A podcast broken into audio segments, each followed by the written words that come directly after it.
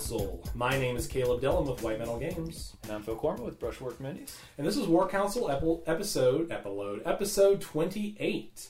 Uh, today we're going to be interviewing Mr. Justin of uh, Secret Weapon Miniatures. Um, Secret Weapon Miniatures is a, um, I guess you'd call it kind of a, a one stop hobby shop. They have everything from resin bases to pigmented washes, acrylic paints, terrain boards, terrain pieces, just about anything.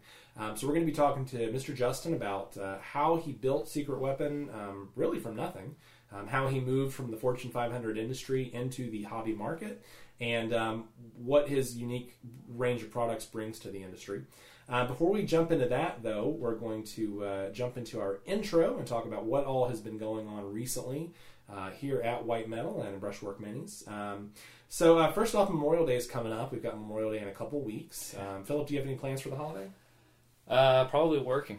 I'll be Oh, on okay, vacation staying basically for the week prior to that. So when I come back, I'm gonna definitely be working. So, now that you're home employed, and when you say vacation, I guess you're just Yeah. taking a vacation. right? I'm going up to Vermont. So Oh, okay. yeah. What does one do in Vermont? Ski, I'm guessing. Um, I have no idea. I'm I'm going up there on like a just a trip uh, with my family. Oh, cool. So it's just an opportunity to kind of get away and visit an area I've never been to. Um, what uh, are they? Um, so whenever I hear Vermont, I just either think cheese or skiing. I don't know why. Uh, I'm I'm hoping for. I know Maine is next to Vermont, but I'm hoping for some nice, delicious crab or lobster. that sounds good. Um, we always go camping for Memorial Day. There's a park in Virginia we always visit right outside of Williamsburg, and uh, I can't think of the name of the park right now, but it's uh, it's really nice. But because I'm always behind on work, I always end up taking work with me. So I basically go from cutting miniatures and painting miniatures at my table in the house to doing them at a picnic table outside. Um, which is a little weird because you, you're on a camping trip and you look over and people are like doing camping things like fishing and making a fire, and I'm like cutting sprues and like you know you laugh, but I swear to God, I do this every year, and every year I tell myself this year I'm going to be caught up. This year it's not going to it's not going to be a problem. But I already have started to assemble my list for things I have to work on while I'm there, and I've got like a whole Khorne project I have to put together. I've got a bunch of demon princes I've been meaning to work on. I've got a new retribution of Scyrah project.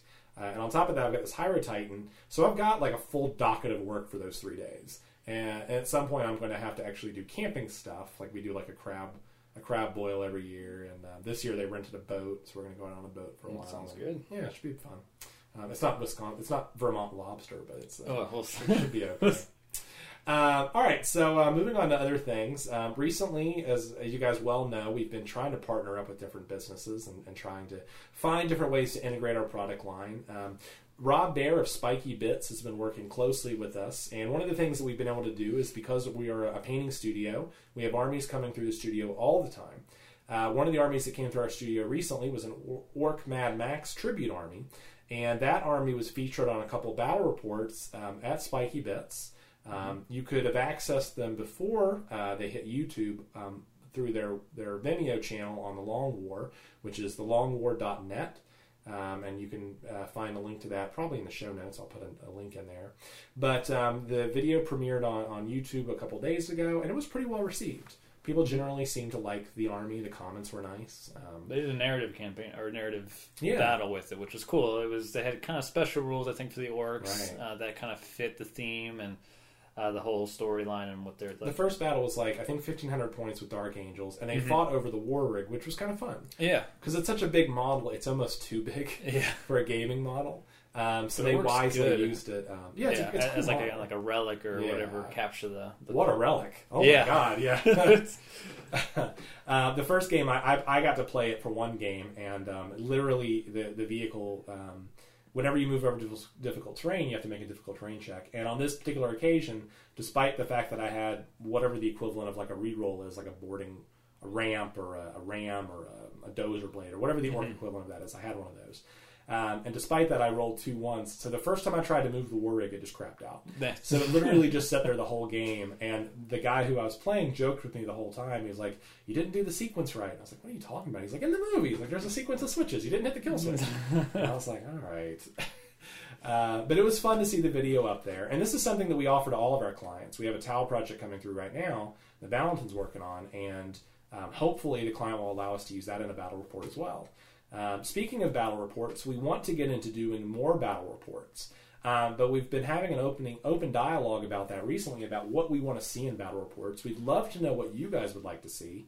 Um, obviously, lots of companies do them. You know, Blue Table does them. MiniWarGaming does them. Uh, Spikey Bits does them. So we've had a kind of an open discussion about what it is we think should be in them and how they should be portrayed. Literally everything from what camera angles to use to what sort of equipment to use. So now is your chance. If you'd like to have an opinion about this, email us at info at whitemetalgames.com or warcouncil at whitemetalgames.com. Let us know your opinion about battle reports, what you'd like to see in them, what you don't want to see in them. Um, I know you've been watching some battle reports on um, Twitch TV recently. Um, Yeah, well, those are live, so they're uh, they're the full game. They're two Right. and a half, three hours sometimes, so they get very long. Um, Yeah. But they're great for me because I like the hobby. I, yeah, my preference is generally I like to see what's happening on the Sure. table, even if it's like shortened.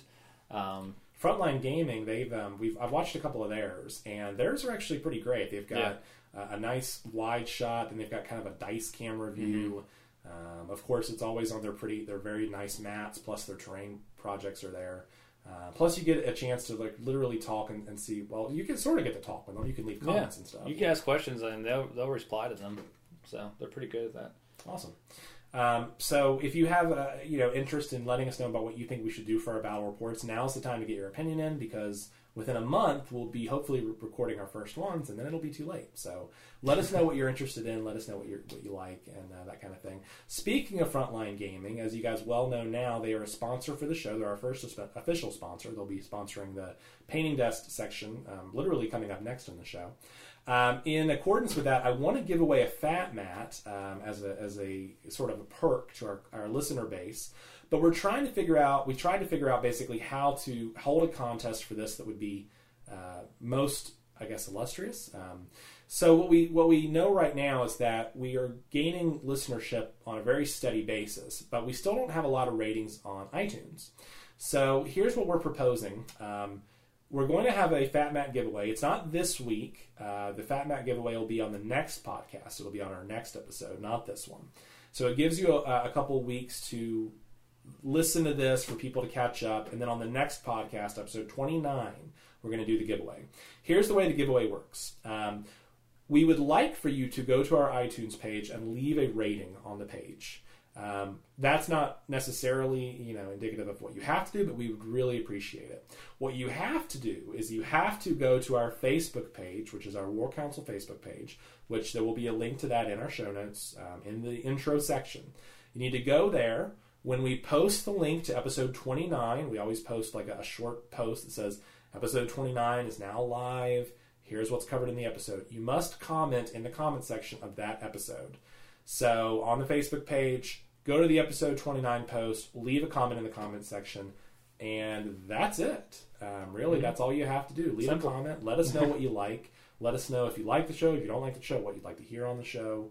Um, this is a platform for you to tell us what you'd like next. Um, um, and, and just sort of like reach out to us. We're hoping to connect with our client base. Um, after we'll give that um, uh, a week or two. Probably we'll give that we'll, we'll probably give that two weeks, and then we'll announce the winner on this on the next podcast. Um, that would make sense. I think we do a podcast every two weeks. Yep. So from the date of that blog post, you'll have two weeks to basically enter that contest by leaving a comment, and then at the end of that two weeks, we will do a draw, and we'll uh, anyone who leaves a comment we will enter your name into the draw. We'll randomly select one winner to win a fat mat of choice. Uh, it can be any fat mat they currently offer in their store, anything 6x4, 4x4, 3x3, whichever one you want. You just let us know. We will have it drop shipped directly to you. Um, so you can pick any mat, and um, that's it. That's all it takes to win. So Great. thank you, Frontline Gaming, Yeah. for allowing us to uh, not only sell your mats through your Outrider program, but also be a sponsor on the show. And now you guys are going to benefit from that literally with a mat. Yeah. Um, so everyone wins. Um, all right, before we jump into on the painting desk, I want to talk a little bit about Kickstarter because I've, I've had uh, this last week. Uh, I've gotten a couple of requests for um, a game called Blood Blood Bloodpath. I think that's what it's called. Anyway, so um, with with the advent of Kickstarter and people making more and more miniatures games, I'm getting we're getting more and more quotes for them. But one of the things I- I've recently learned is that you can you can buy a lot of stuff on Kickstarter and then you're broke. So you don't have a lot of money for commissions. Like so you don't actually have money to have the models painted. Um, so it's kind of raised the question in my mind: Is there a good way to do this? Is there a good way that we as a studio can benefit from Kickstarter, despite the fact that people are kind of spending all their money on the models? Because I get that comment a lot from clients. They'll say like, "Well, I spent a lot of money on my models," and that doesn't really help me as a business owner. It's like, "Well, I'm sorry you spent all your money." Yeah. it's you know, we we can't discount our service because of. Uh, but what it ha- what it has made me think of is that a lot of the Kickstarter models are not only one are they board game pieces, so they usually come fully assembled, so we can use our board game rate for that, our RPG rate. But in addition to that, they're usually kind of lower detail. I mean, when you think about game Typically, pieces, they're not they're not as detailed as say a Reaper miniature or a GW miniature. Um, so I don't know. I've just been thinking a lot about like, is there a way to be more competitive with our rates for those, and if so, how do we do that? Um, so this isn't really like I haven't really come to any conclusions. I've just sort of been thinking about is there a way to do this? So I don't know. Um, I want more Kickstarter projects, but at the same time, we have to make money as a studio. Um, so I guess what I would say is if you bring us more product, we can give you a volume discount. That's one nice thing. Um, we also have a recurring, a revolving discount, whereas if you bring us a new product every 30 days from the date of your last one, you save um, 8% on labor, and that's called our Keep 'em Going discount. Um, and so you don't have to drop all of your Kickstarter product at one time. You can do one set, and then on the next set qualify for the Keep 'em Going discount. And, So, like, and then small you'll save- installments. right? Yeah, Yeah, because I think that happens a lot. People like decide they have they have a massive collection, and they're like, I must have it all painted. Well, that's not true. I mean, I bought a house, but it's hardly like we've refurbished every room. Right. We can still live there. We can still enjoy the home without having everything painted. Um, you know, uh, so you have to sort of. T- what I'd say is much like restoring a house. Take your time. Do one project at a time. Do one box set at a time. Like, don't just do like a, a dump where you just like dump all of your product on us at once and then expect us to paint it for lower. That's not fair. Um, treat it like anything else. Like treat it like any hobbyist or, or any treat it like any contractor. Like if I hire a guy to, to fix up my house, I'm not like, hey, can you build me a deck and refurbish my bathroom and do the bathroom and I don't have a lot of money. Like, well, fuck off. Man. like I don't fucking like. I'm sorry, but Yeah. you know, I want lots of things too. you know. So anyway, all right, we're gonna take a brief break, and when we jump back in, we're gonna jump into on the painting desk right after this. Hey guys, PD Pop here from Frontline Gaming. Are you tired of playing tabletop games on the same old foldable table? Do you have to lug around a bulky of Battle table terrain set? Looking for a gaming mat to match the theme of your army and wow your friends? Then look no further than the Frontline Gaming and TableWar Fat Mat series. Our fat mats are durable, waterproof, and come in 6x4 foot, 4x4 foot, and 3x3 foot sizes. With over 25 different images to choose from, we have a fat mat for every tabletop game. Get yours today at frontlinegaming.org. All right, guys, welcome back. Um, and by the way, you just heard the new uh, promo for uh, Frontline Gaming. Uh, so that's their new ad for us as a sponsor of the show. If you're interested in being a sponsor on the show, contact us at warcouncil at whitemetalgames.com. Sponsorship uh, opportunities are available and are limited. Um, so contact us soon. Uh, Philip, what have you been working on recently on your painting desk? Well, uh, for those of you who have been listening to our last few podcasts, it's the same project, Age of Sigmar Stormcast Eternals. They are almost done. There is an Um, end in sight. There is, there's there is, a, there is, there is a, you know, a light at the end of the tunnel. Yes. Um, so there's only three models left. They are the biggest and the most detailed models, but Sure. they will be hopefully done. Really, I think by the time we do our next podcast, they should be Yeah, done. I think we talked about like basically by by the end of Memorial Day holiday you'll be Mhm. done. So by by June first. and that's taking into consideration that I am going to be gone for an entire week, so Yeah. they would have been done sooner. But yeah, almost finished. Now, so people don't think that it's like we were slacking. This is over a five thousand dollar commission. This is a Mhm. massive commission. It's a combination of terrain. It's a huge army. It's high level detailed work. It's like the base figures are Electrum. The high level figures are Platinum. Tons of magnetized tons options of with freehand on every Lots single of- magnetized option. so this is like this particular client. He just pulled out all the perks. yeah, and um, he just wants a very very uh, he wants a great project. And i think he's going to get that as well. He's been looking at the work in progress as we've advanced it. He's been super pleased. Um, couldn't have been more supportive. And we're really excited to see how this finishes up uh, are you are you wiped out of gold or are you just exhausted from gold actually, no. I thought I would be, but now I'm even considering a gold like Ultramarine of army. Of course you are Yeah. Sure. Why not? like, yeah flavor of the day yeah, my flavor of the day it Sure. changes from day to day, but um, Valentin was was trying to tell me about this drone, this Tau drone project, and um, he was like, he was kind of like, he was so excited about it, and um, I was excited for him. But it's funny that like we get into these army ideas in our mind, and it's like this is a cool idea, Mhm. but someone else looks at the project and goes, eh, it's just meh. Like I looked at the army and I was like, all right, so it's a bunch of drones. It's like that's fine, like it's okay, but it seems like a lot of work to basically, you know, convert a bunch of drones into. This counts as my drone Riptide. It's like, all right, man, I don't know about that. Um, I guess my point is, is we like what we like, you Yeah. know, that kind of thing. Um, but I, but I feel you. That's one of the nice things about being a commissioned painter is that you're always getting to try around new paint schemes. Like you Yeah. never are really stuck on the same thing. Um, speaking of being done with stuff, we finally finished up that massive Kingdom Death project. It is done.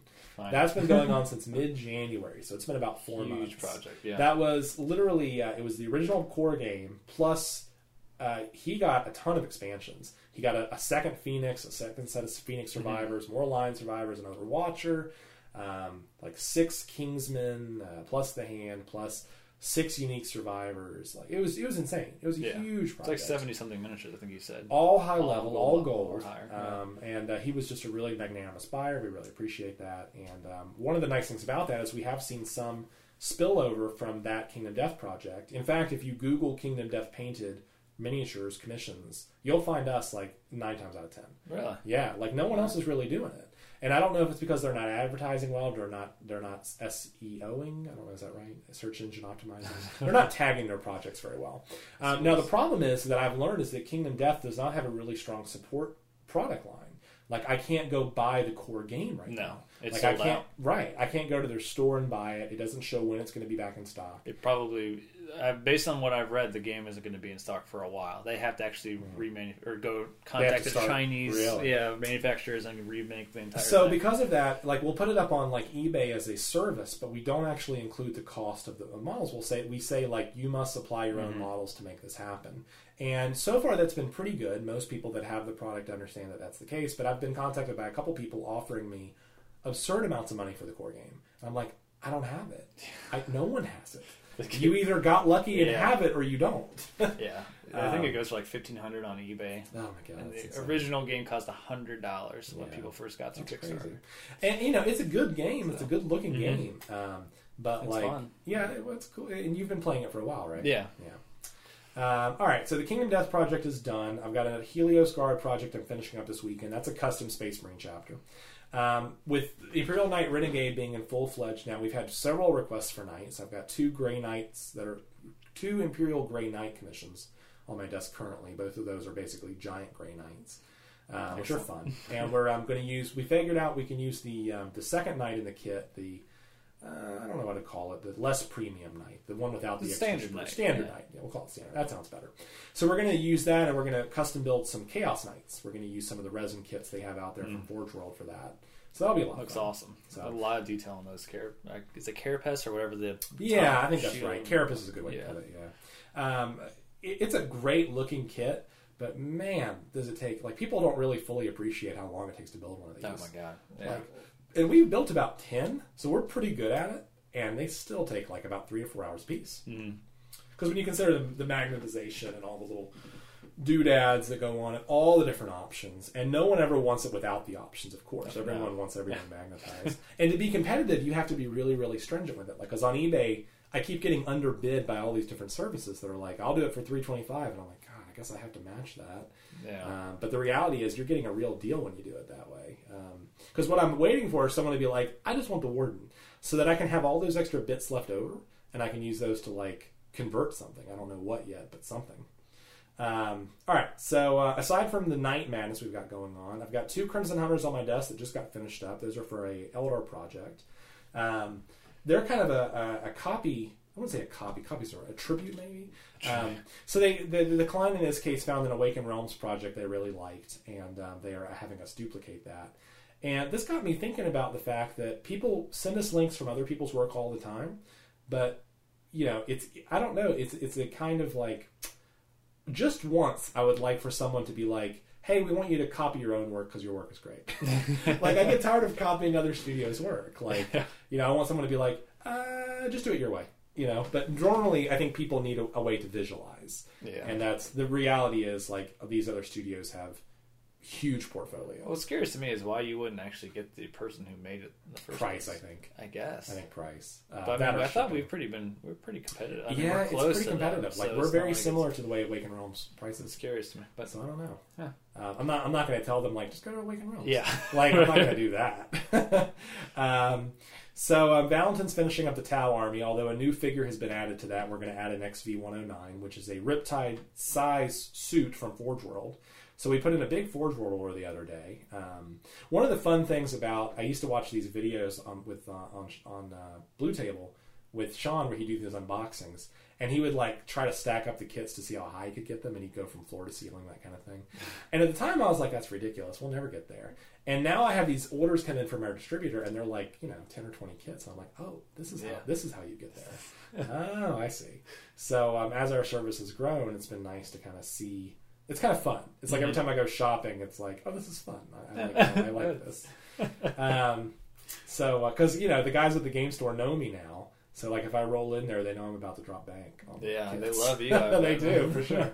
Um, Dennis is working on an LED hammerhead, so look for that, and that's going to be coming up soon. We're going to put that for sale on eBay. We're trying to get into the LED market, um, and we also have plans to do a Night Scythe and or Doom Scythe and a, uh, Firestorm Redoubt. So that's going to be a lot of fun. Uh, before we move on from on the painting desk, uh, I, I wanted to pose a question. I'm seeing more and more Age of Sigmar commissions come through. In addition to the Stormcast stuff on eBay, we keep getting peppered with these little commissions like a Celestant Prime, a Relictor, a this, a that. So I'm starting to see a resurgence of Age of Sigmar, whereas in the beginning people weren't that into it. I'm seeing a lot of it now, or at least enough to notice a difference. yeah, Do you think this is because of all the FAQ stuff and GW is going to release an official definitely. point system? I So that's think that's great. the biggest. Yeah, I mean, people want to, even if they don't play the game, they like. I, I- personally, like I like to know that there's some sort of stat or something I can attribute to that squad that I purchased, Sure. not just it looks nice in a case. Right. And I think that's where GW was struggling for a while. They were thinking that hey, all their models, people just buy them because they like miniatures. They're a miniature fa- uh, company, Sure. as opposed to a gaming company. And I think now that they've actually realized that was a huge mistake, they've been adding. They're going to do the point system for Age of Sigmar. They're going to redo the FAQ for 40k. so it's definitely. I think it's going to help um, blow Age of Sigmar up a lot. I think the tournaments will actually start springing up with Age of Sigmar. That would be great be because so far yeah. Kings of War has kind of taken that mantle. Like Mhm. basically after Age of Sigmar launched and there was no more points, like Kings of War was like, all right, we'll take care of this, Yep, which is great. They loved it. I bet. Oh, yeah. for sure. Sure um, but I think that you're right. I think that GW quickly realized, like, oh, this uh, we- we lost Our money. marketing research is some. highly flawed. Right? Yeah. oh yeah, we should probably have a game with our with our miniatures. That makes sense. Yeah. Like we figured this out 30 years ago, but we forgot. Yeah. Um, so I'm actually really glad to see this, and uh, this actually kind of kind of times out great because we're just about to launch our new basing page, and one of the services we're going to offer is a rebasing service. So if you have old Warhammer models and you want to have those rebased, contact us at info at whitemetalgames.com. We'll be happy to develop a quote for you. And basically, the way this works is you'll send us your old models. We will rebase them for you. We will um, pull them off their old ones, safely put them on new bases, like the rounded oval ones, for a fair price. Um, we'll rebase them in a style that you like. This is also a great opportunity if you want to move to resin bases. Now's a good time to do that. Yeah. So we can mount them to the resin bases and paint those up. Um, and certainly with Secret Weapon Miniatures having such a great supply, you can really kind of just look over there, find what you like, let us know. We'll offer you uh, uh, about, I think we're going to be able to offer like 20% off their product um, uh, through our distributor. So we'll be able to give you their bases at a discount. Um, so it's a great time to rebase your army. If you're ready to get back into Warhammer, I don't know what we call it, ninth edition maybe? What are they going to think call it it? is eighth. Eighth edition? uh, Yeah. I don't know. The new edition. Um, now's a great time to have your models rebased and, and made ready for that. Uh, okay, we're going to take a brief break, and when we jump back in, we're going to use our rotating segment to talk about business mentoring today and a new pilot program we're going to launch. And we will be right back after this. If you are interested in advertising on War Council, let us know. We can be reached at warcouncil at whitemetalgames.com. Rates are extremely competitive, but there are limited slots available, so please contact us soon.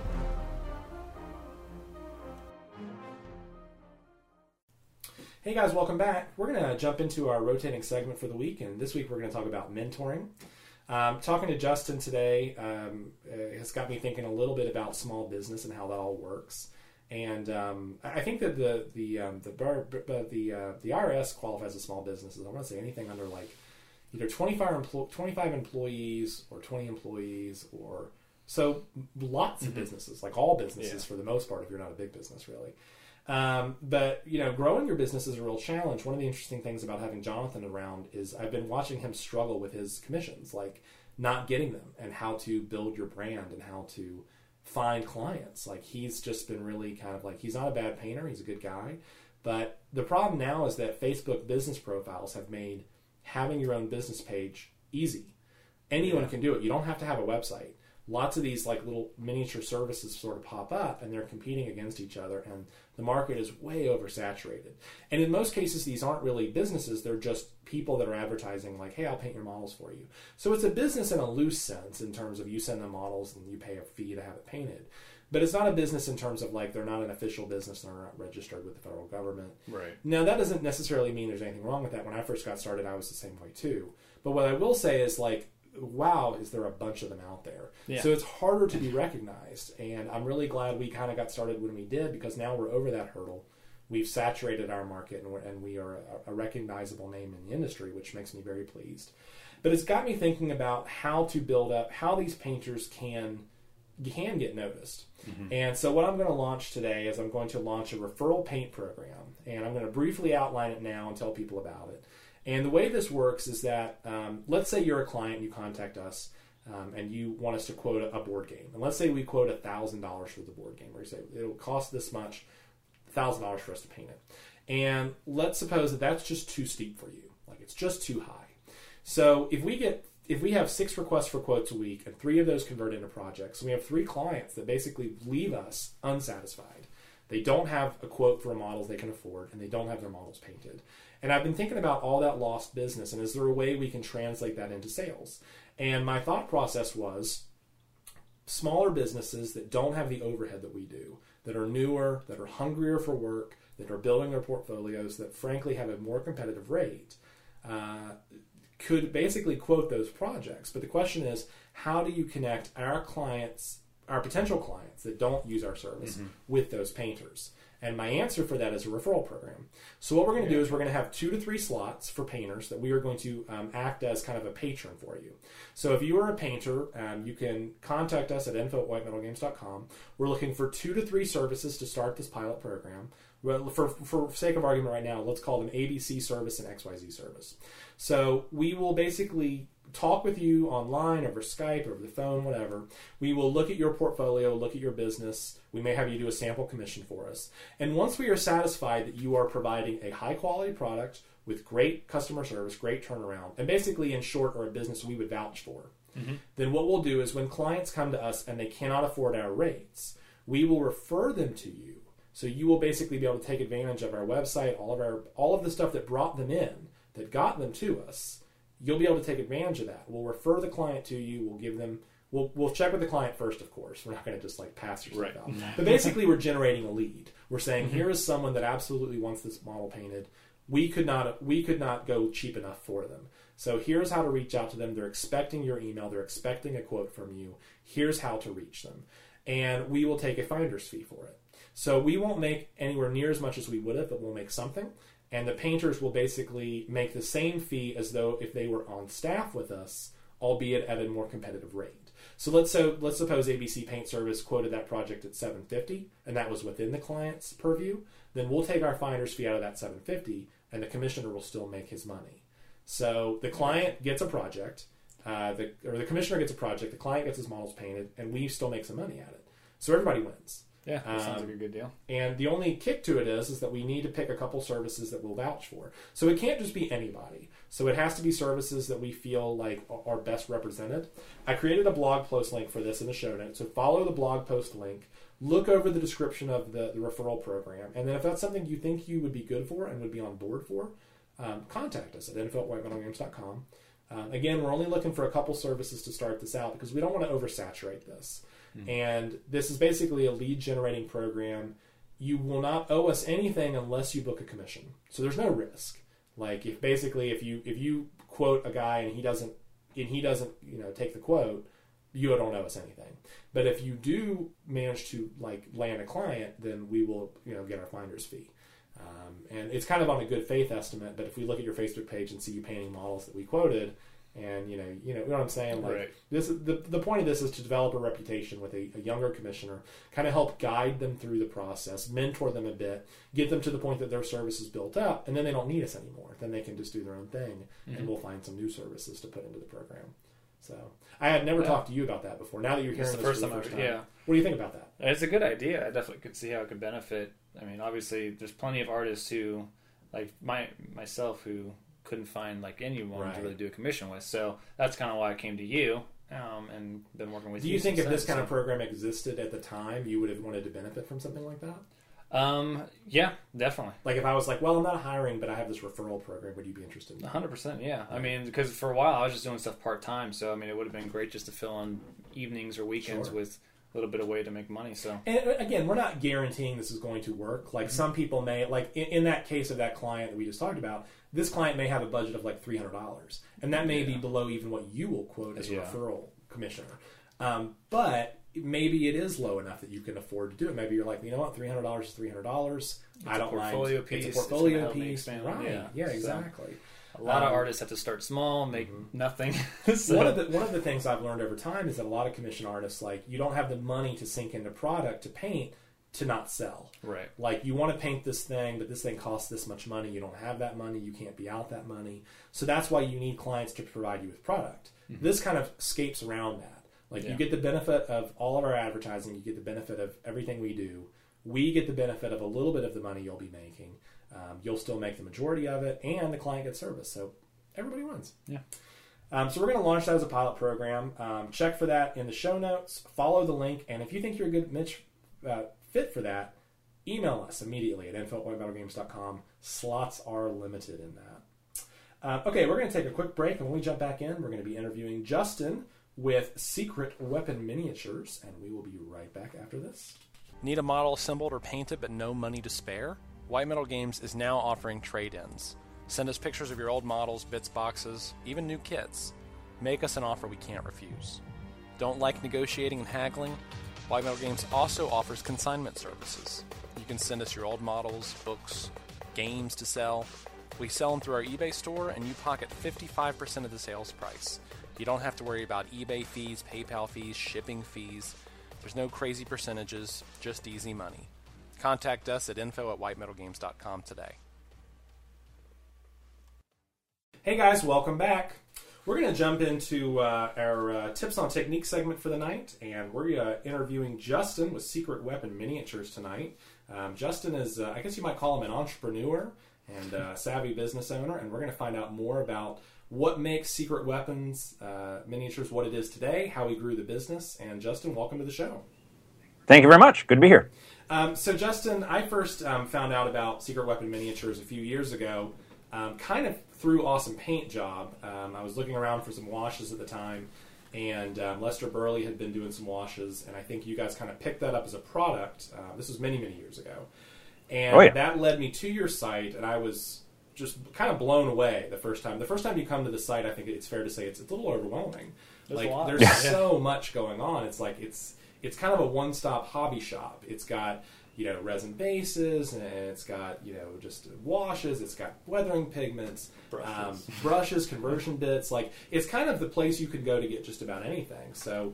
First off, congratulations on all your success. Um, but before Thank we you. kind of get into that, I wanted to kind of find out a little bit more about how the business got started, um, how you got into it. I know there's some information about this on your About Us page, uh, but why don't we just start back at the beginning? How did you come up with the name Secret Weapon Miniatures, and, and what was the inspiration for starting the business? Uh, well, the inspiration for starting the business uh, was having a kid. Uh, my wife and I had been, uh, well, at the time, we are planning to have a child and wanted one of us to be home for those first three years. Very important to us. But she loved what she was doing, and my job was literally killing me acute hypertension and a stress induced bleeding ulcer from the stress of the job. Uh, so I wanted to be home. Uh, she would have gone bonkers, as she put it, being home all day, and I figured I would actually just do commission painting while the kids slept. So you started And, uh, doing just commission painting, like like any other commission paint service. Uh, well, actually, I, I wound up not. Uh, that had been my plan. Uh, when I was at my last job, uh, more as a fun exercise than anything else. I had done a market analysis and a competitive analysis for some of the resin basing companies out there just to see if they could make money and, and to put together a plan for how one would work.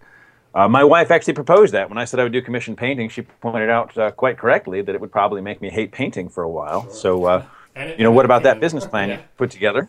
And uh, so, yeah, I wound up using the business plan that I'd put together for no particular purpose uh, to create Secret Weapon. So, the first product you guys had, I guess, was your resin basing. Is that what I'm hearing? Correct. Yeah, we started with the resin bases. Okay. Um, and now that product line has swell, swollen to mm-hmm. it's it's huge. Like you've got ranges for everything. In fact, we have a commission in house right now that we're using some of your bone fields on. Um, oh, fantastic! Yes, and it's it's really great. Like they're super comprehensive. They're available in all sizes. Um, so we, are using them literally on every single model. Um, they're easy to access through your online store. Plus, lots of distributors have access to them. So it's a comprehensive product and it's easy to attain. And just looking at the product up close and personal, it's a really clean looking base. Like we see a lot of bases come through here, and it's a it's a good looking product. Thank you very much. Yeah, I did take uh, a lot of pride in the quality of our bases. So, what leads you from starting a, uh, a company like this in the first place? I know you said that your, your wife and you talked about it. You created this business plan, but it's kind of a niche hobby. It, it, some people might say that it's a little bit of a, a, um, a risky industry because it's not. You know, not everyone needs mini wargaming or, or wargaming stuff. Um, everyone needs like lots of other commodities in life. So, you know, with that initial risk, like, what was the motivation other than just is it just health, lifestyle, or was did, were you worried about kind of starting up?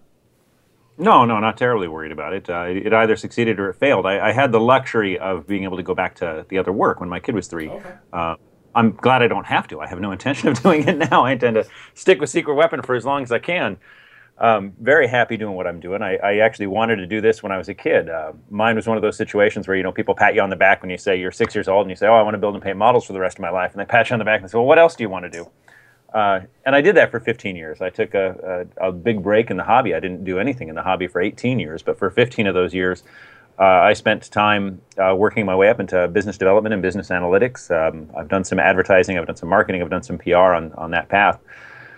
Uh, and well, I, I, wouldn't want to go back to that work full time. Uh, it did give me the foundation to, you know, help Secret Weapon grow and get into the position that it is today. So, no real regrets. Yeah, I was going to say a lot of those skills. I mean, you know, obviously hobbyists come from all different walks of life. A lot of our clients are doctors, lawyers, so it's it's never you know we're all united in the fact that we enjoy these kind of games. But I'm sure a lot of those skills translated very well when you kind of cooked up your first business plan, launched the business. So can you tell us a little bit about that? How your background played a part in in kind of getting the business to where it is today?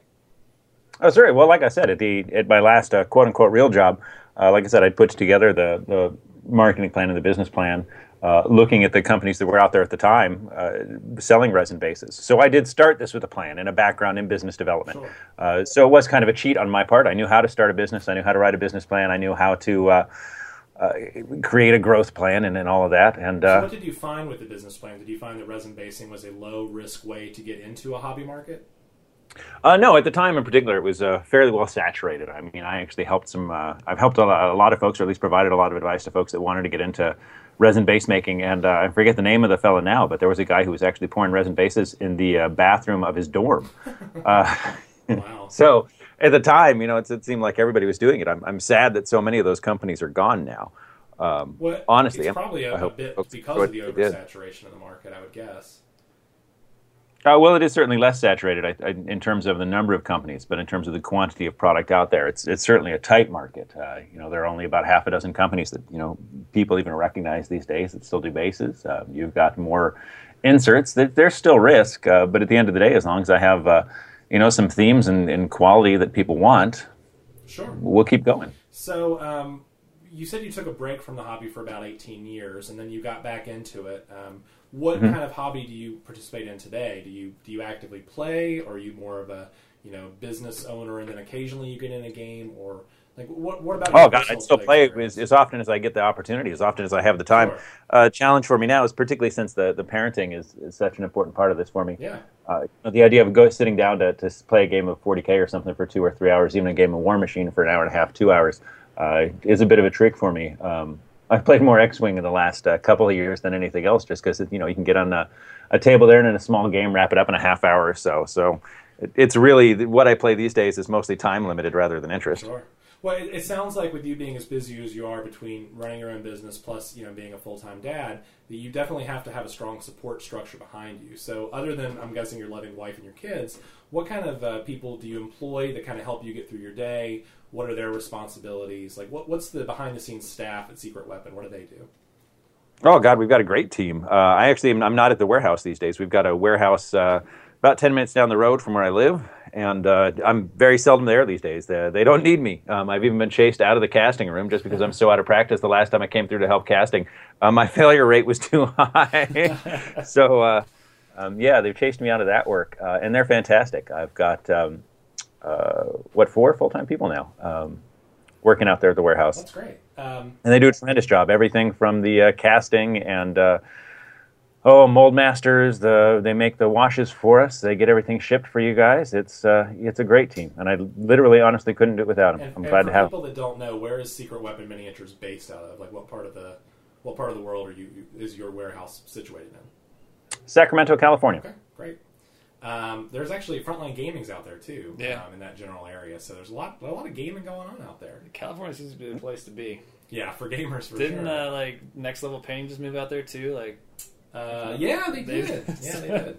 Um, so uh, when you say like, so now you've got me thinking about this. When you say failure in terms of like, I've been pouring some resin um, terrain recently. I've, we, we've um, relaunched our terrain service, and uh, I had kind of a, I think you might call it a failure. Like I, I, I mar- matched equal parts of this resin compound, and when it um, cured, it kind of, I don't want to say exploded, but I want to say erupted like in a very very big way. Have you ever heard of resin going bad?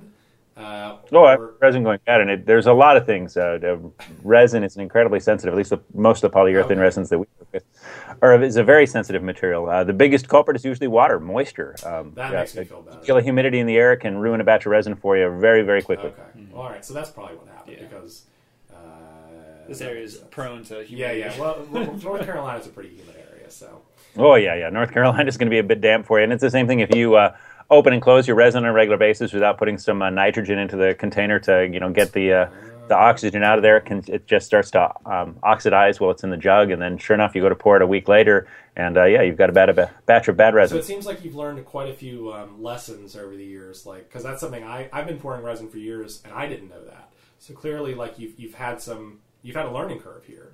Um, Oh yeah, yeah. We've also had uh, good support from uh, some of our suppliers that have come out and helped us out. Uh, and I had the good fortune, uh, a buddy of mine, um, uh, chemist, uh, was uh, between jobs and not wanting to be bored, came and worked with us for a few months. Uh, so also had the benefit of a, a professional chemist on staff for a while. that's awesome. Um, Yeah. So how did you make the leap from resin bases into some of your other products?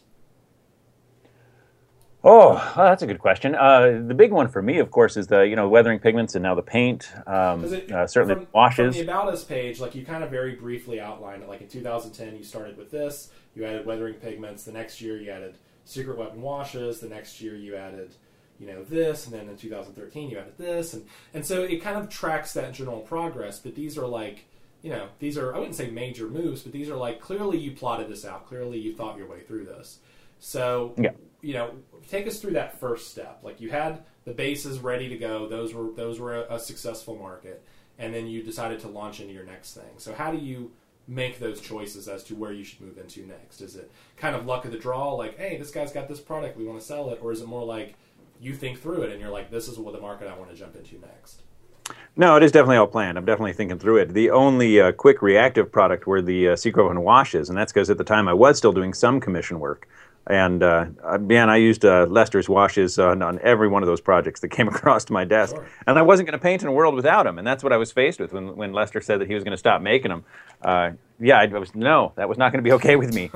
so I immediately had to, to scoop those up. Um, and did. So that was the only one that was uh, reactive. But in terms of the the weathering pigments and now the acrylic paints and other stuff that's coming for that, um, I definitely have a long term plan for the weathering side of things because that is where where my passion comes in uh, is in narrative gaming and weathering. Um, so those two uh, product lines, you can actually see how they're being planned, how they're being expanded. Um, in the case of narrative gaming, uh, that turned into the Tablescapes tiles, uh, which started with terrain. We had some of that scrapyard terrain that matched the scrapyard bases. Um, and then I wanted a scrapyard table. Uh, so that idea of being able to create narrative gaming is definitely one of those things that's uh, not only nap- mapped out to get us where we are, but uh, for a few more years. We've got uh, another good five-year plan for uh, narrative gaming, especially on the uh, oh tablescape side, to, to bring all of that together with more terrain and more bases and more support. I think the tiles are great. I actually picked up a set of those the other day. Um, I was doing um, a display board for a project, and I was looking for a way to make something that I could very quickly turn into about a three by two surface that could also break down for shipping very easily. And the Yep. tiles were the perfect solution. They were just kind of like I can buy them in a large box. I can use the tiles I need. I can put away the other ones and save them. Um, they're modular, so they click together super easily. They're adjustable. I can put them all together and make a board. Um, it's great, and it, it seems like there was a real need for that in the market, and that you just kind of, you know, it, it seems like very common sense, but no one else was doing it, or if they were doing it, they weren't doing it to that extent. So, how did that come about? Because that's a very different product, I think, than anything else in your store. Like they appear to be like a vacuum, a vacuum form mold kind of product, or or something like that, which is a whole new. This isn't like buying like custom rec- recipe washes from Lester Bursley, like where you just like you mix this part this and this part this, and it's very different than a regular resin. This is an entirely new product line with entirely new rules. So, how did you make that jump into that? Because that's, I would say, a very very aggressive product. Uh, yeah, and in that case, there was a big learning curve. That is actually um, injection molded uh, uh, high impact polystyrene. So that is the you know same kind of plastic that you'd see in uh, a good quality GW model. Uh, and this meant working with uh, factories in China. It meant working with 3D designers, milling, tooling. Um, yeah. Uh, So, what did you learn from? uh, as they say, you know, I wish I knew now what I knew then, or rather the other way around. I wish I knew then what I know now. Um, Are you saying that it would have been a much known- different project. Okay, would you have still would you have still done it? Oh God, yeah, Okay. yeah, yeah. Tablescapes uh, really is a, a, a big part of my vision for the future. And like I said, the, the narrative gaming side being so uh, important to me as a, as a tabletop gamer, that that narrative really matters to me. I like showing up on a table that's uh, uh, themed and that has matching bases. I like playing with painted armies. Um, So, do you still So the do, you, do you still do you still actively paint? Do you do any commissions, or do you just paint for yourself now? Oh, I do. I still do uh, commissions. I still paint for myself. Uh, I tend to only take one or two commissions at a time, keep them in the queue. Generally, larger projects now. Uh, oddly enough, people keep wanting me to weather vehicles for them. I'm not entirely sure why. Uh, kidding, of course. Uh, still happy to do it. Um, yeah, so I've got one actually literally right in front of me right now. I've got a vehicle that I'm weathering up uh, on commission um, and converting and detailing and all of that, and that's still fun. But yeah, I don't do a lot of that just because uh, it, there's not time. Um, and in this case, you know, my uh, commission customers have to be very patient. Uh, so, are these commissions? Is, is is it? Do you have like a website for your commission business, or is it more of a referral service? Referral service, and I tend to post on Facebook when there's you know an opening and say, hey, you know, next month I'm going to have a spot open if somebody wants to get something done. Sure. Um, so I I guess maybe would you say that the tiles were the biggest risk you've taken or the biggest learning curve to date, or would you say that? Oh, absolutely, Okay. Um, absolutely. and so with that, like, how did you find that entire experience? Do you want to like try it again with a new product and get the guys from China back on board for something next, or? Oh yeah, yeah. I want to expand the Tablescapes tiles line, and we've got some other ideas uh, that we're actually going to bring to factories in China, and uh, we'll have more to say on that later this year. But uh, yeah, there's definitely going to be there's definitely going to be more. So, um, what advice would you give for people that are kind of like young entrepreneurs that are looking to get into the hobby business? Like you said in the beginning, you were you were testing out the resin market for bases. Other people were doing it, and you kind of you know you kind of learned as you went. Um, what advice would you give for people that want to get into the hobby business but aren't quite for sure? They don't have your background and experience as a Fortune 500 Sure. company manager. They don't really know where to start. Uh, two big ones. Um, focus on a core product. Uh, it's very easy, and it's certainly something I did in the early days of Secret Weapon to um, to shotgun ideas. Um, decide what you're going to do and do that thing. Do it very, very well. Okay. Try to avoid you know that shotgun approach. It's too easy to do, and it can distract you from your core products. Uh, the other one is is find companies that you want to work with in advance. Uh, companies that you may have a good relationship with, or that you want to develop a good relationship with, uh, where your complement or your product line may complement theirs. Um, find ways to work with those companies, particularly if they're larger companies that have a good reputation for community support.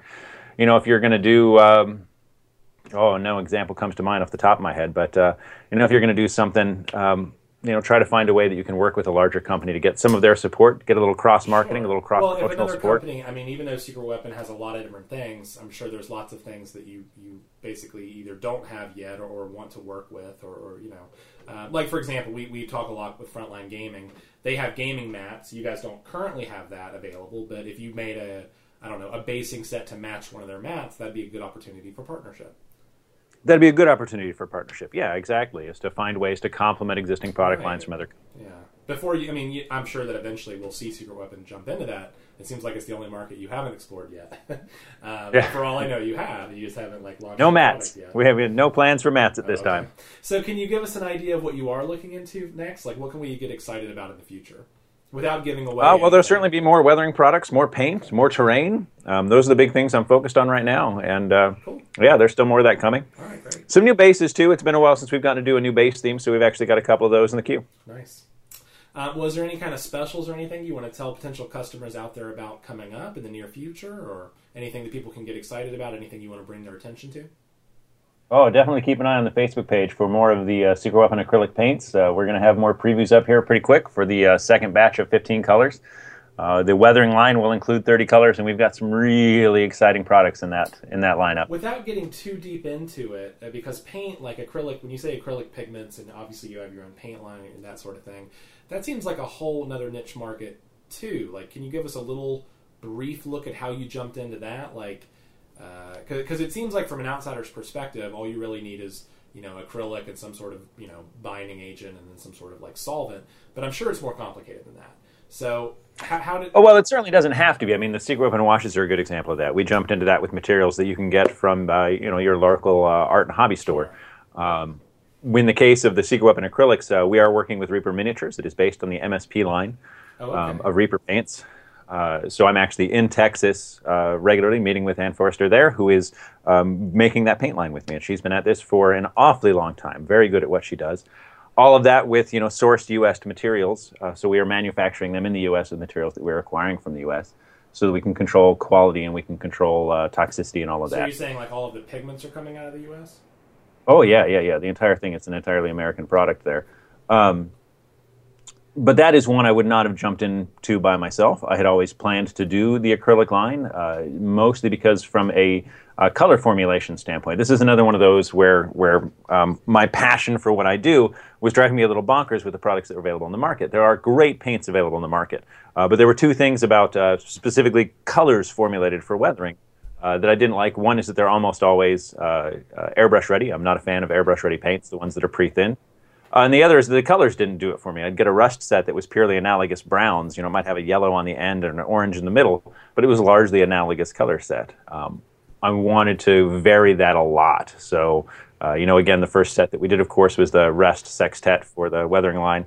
Um, and it starts with a, a black green. The next color is a purple. Um, a lot more realistic Yeah. for for my approach, a lot more uh, representative of my approach to those colors. Um, so I knew I wanted to do that. It was just a question of finding the right companies to work with. So again, a nice partnership with uh, Reaper Miniatures in that So case. So they kind of gave you access to, um, uh, I guess, either their product or their they kind of you know took took an existing thing and modified it for your guys' own product line. I mean, that seems that seems like that seems great. that was great. Yeah, it seems like Um, you kind of personalized it to your. Because what I'm hearing a lot of from you is that there's a way you like to play, there's a way you like to game. You wanted to kind of bring that to the market. So in a lot of ways, people exploring your product line is getting to know you a little bit closer as a hobbyist and the things you prefer.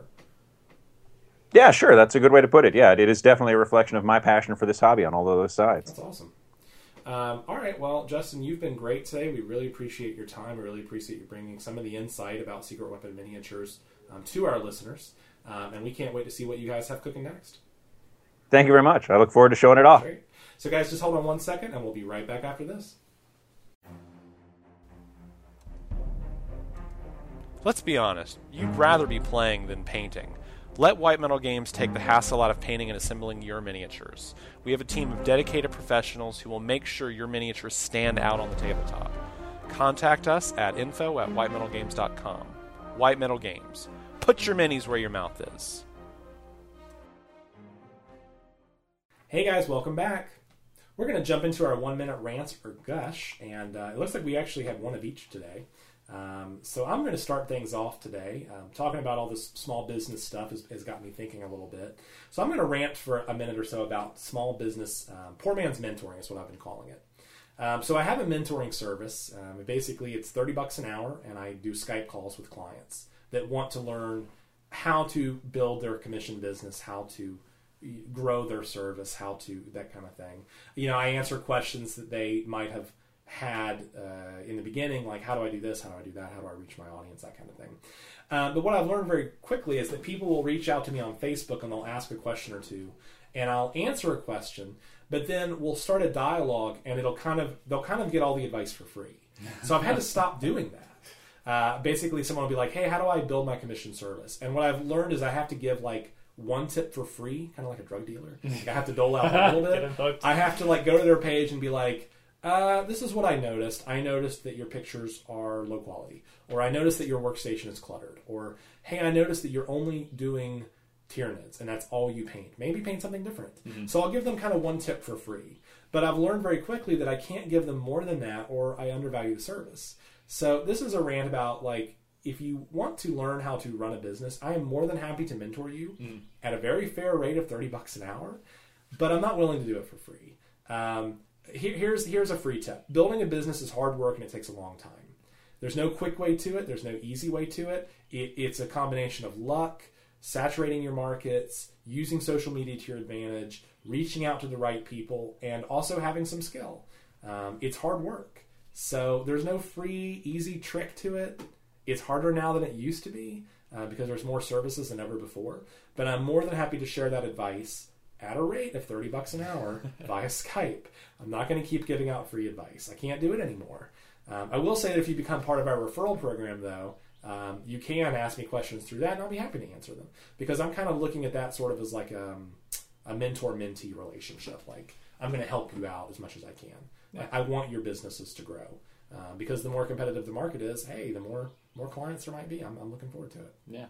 So that's it for my rant today. Uh, what about you? You you have a gush today? Yeah, so um, I recently picked up uh, some brushes, and we've talked about these in the past, but now that I've been using them a lot, uh, the Winsor Seven, Okay. Winsor Newton Seven, they're um, they're watercolor brushes, but These are they like are a Cadillac of brushes. These are very, but they're not actually not that expensive. Um, I bought all four of these brushes for just under fifty dollars. Sure. Which, when you compare to like GW, Yeah, the same brushes, like the Artificer brush, it's a twenty dollar brush. yeah. So like, it's really not that bad. And these brushes, How much like, was how much was the set? You said it was about it was a little under fifty. it's not bad. Not at all. No. And these brushes last a long time. If you take a little bit care of them, How many brushes were in the set? Four. That's good. So I got uh, ranging from basically, uh, it was a triple zero to a one. So Okay. it's basically your So mostly detail brushes. artificer brush Yeah. to like a standard brush or base coat brush. Sure.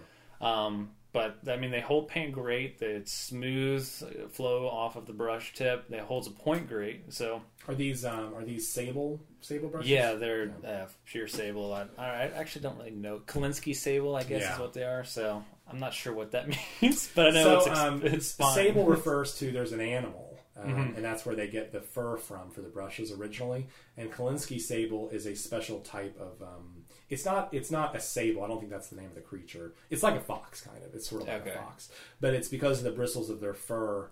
Um, uh, retain moisture, retain water, Yeah. and they they are known for like how they bounce and that kind of thing, and like their stiffness and their firmness, Mhm. and, and so those are very sought after for brush makers. Yeah. Um, so that makes perfect sense. Um, but that's awesome. That's actually a really good deal. And if you're looking for a good place to buy them, Amazon.com has them for really good price, Nice. like almost fifty percent off. That's so, crazy. yeah. So maybe we'll put a link to that in our in our, in our gush. Sure. So people Yeah, can follow the link and purchase that. Um, very cool. I'm actually really hard on my brushes.